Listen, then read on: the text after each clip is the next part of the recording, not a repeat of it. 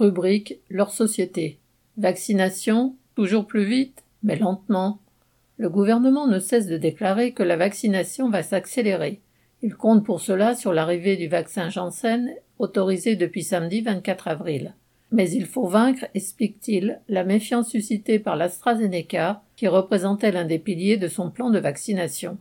Le gouvernement multiplie aujourd'hui les campagnes de communication pour rassurer la population, mais a lui-même contribué à alimenter ses craintes en suspendant l'utilisation de ce vaccin pendant plusieurs jours. En outre, quelle que soit la cause défendue, aussi juste soit-elle, le gouvernement ne peut être qu'un très mauvais avocat, car tout le monde a en tête les mensonges accumulés à propos des masques, par exemple, à chaque fois qu'il a cherché à s'exonérer de ses responsabilités. Le planning des vaccinations prévoit que, chaque jour, environ 25% des injections devraient être faites avec l'AstraZeneca.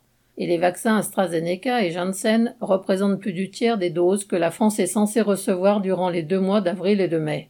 Si ces vaccins sont moins utilisés, le gouvernement ne pourra pas atteindre ses objectifs de vaccination. Mais la méfiance à l'égard de l'AstraZeneca ne suffit pas à expliquer la lenteur de la vaccination.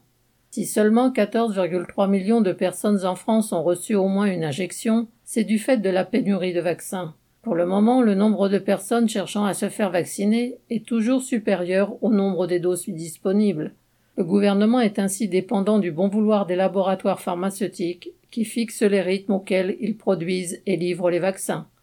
Si la méfiance vis-à-vis de certains vaccins existe, pourquoi ne pas produire en quantité suffisante ceux qui sont jugés les plus sûrs pour que tout le monde puisse en bénéficier? Ce bon sens se heurte au mur de la propriété privée des moyens de production. Les brevets donnent le droit aux laboratoires de garder secrète la composition des vaccins et d'être seuls à les produire. En attendant, des gens meurent du Covid-19 alors que des vaccins jugés efficaces existent parce que, dans la société capitaliste, L'industrie pharmaceutique, comme toutes les autres activités, doit d'abord servir non à soigner, mais à produire des profits. Joséphine Sina.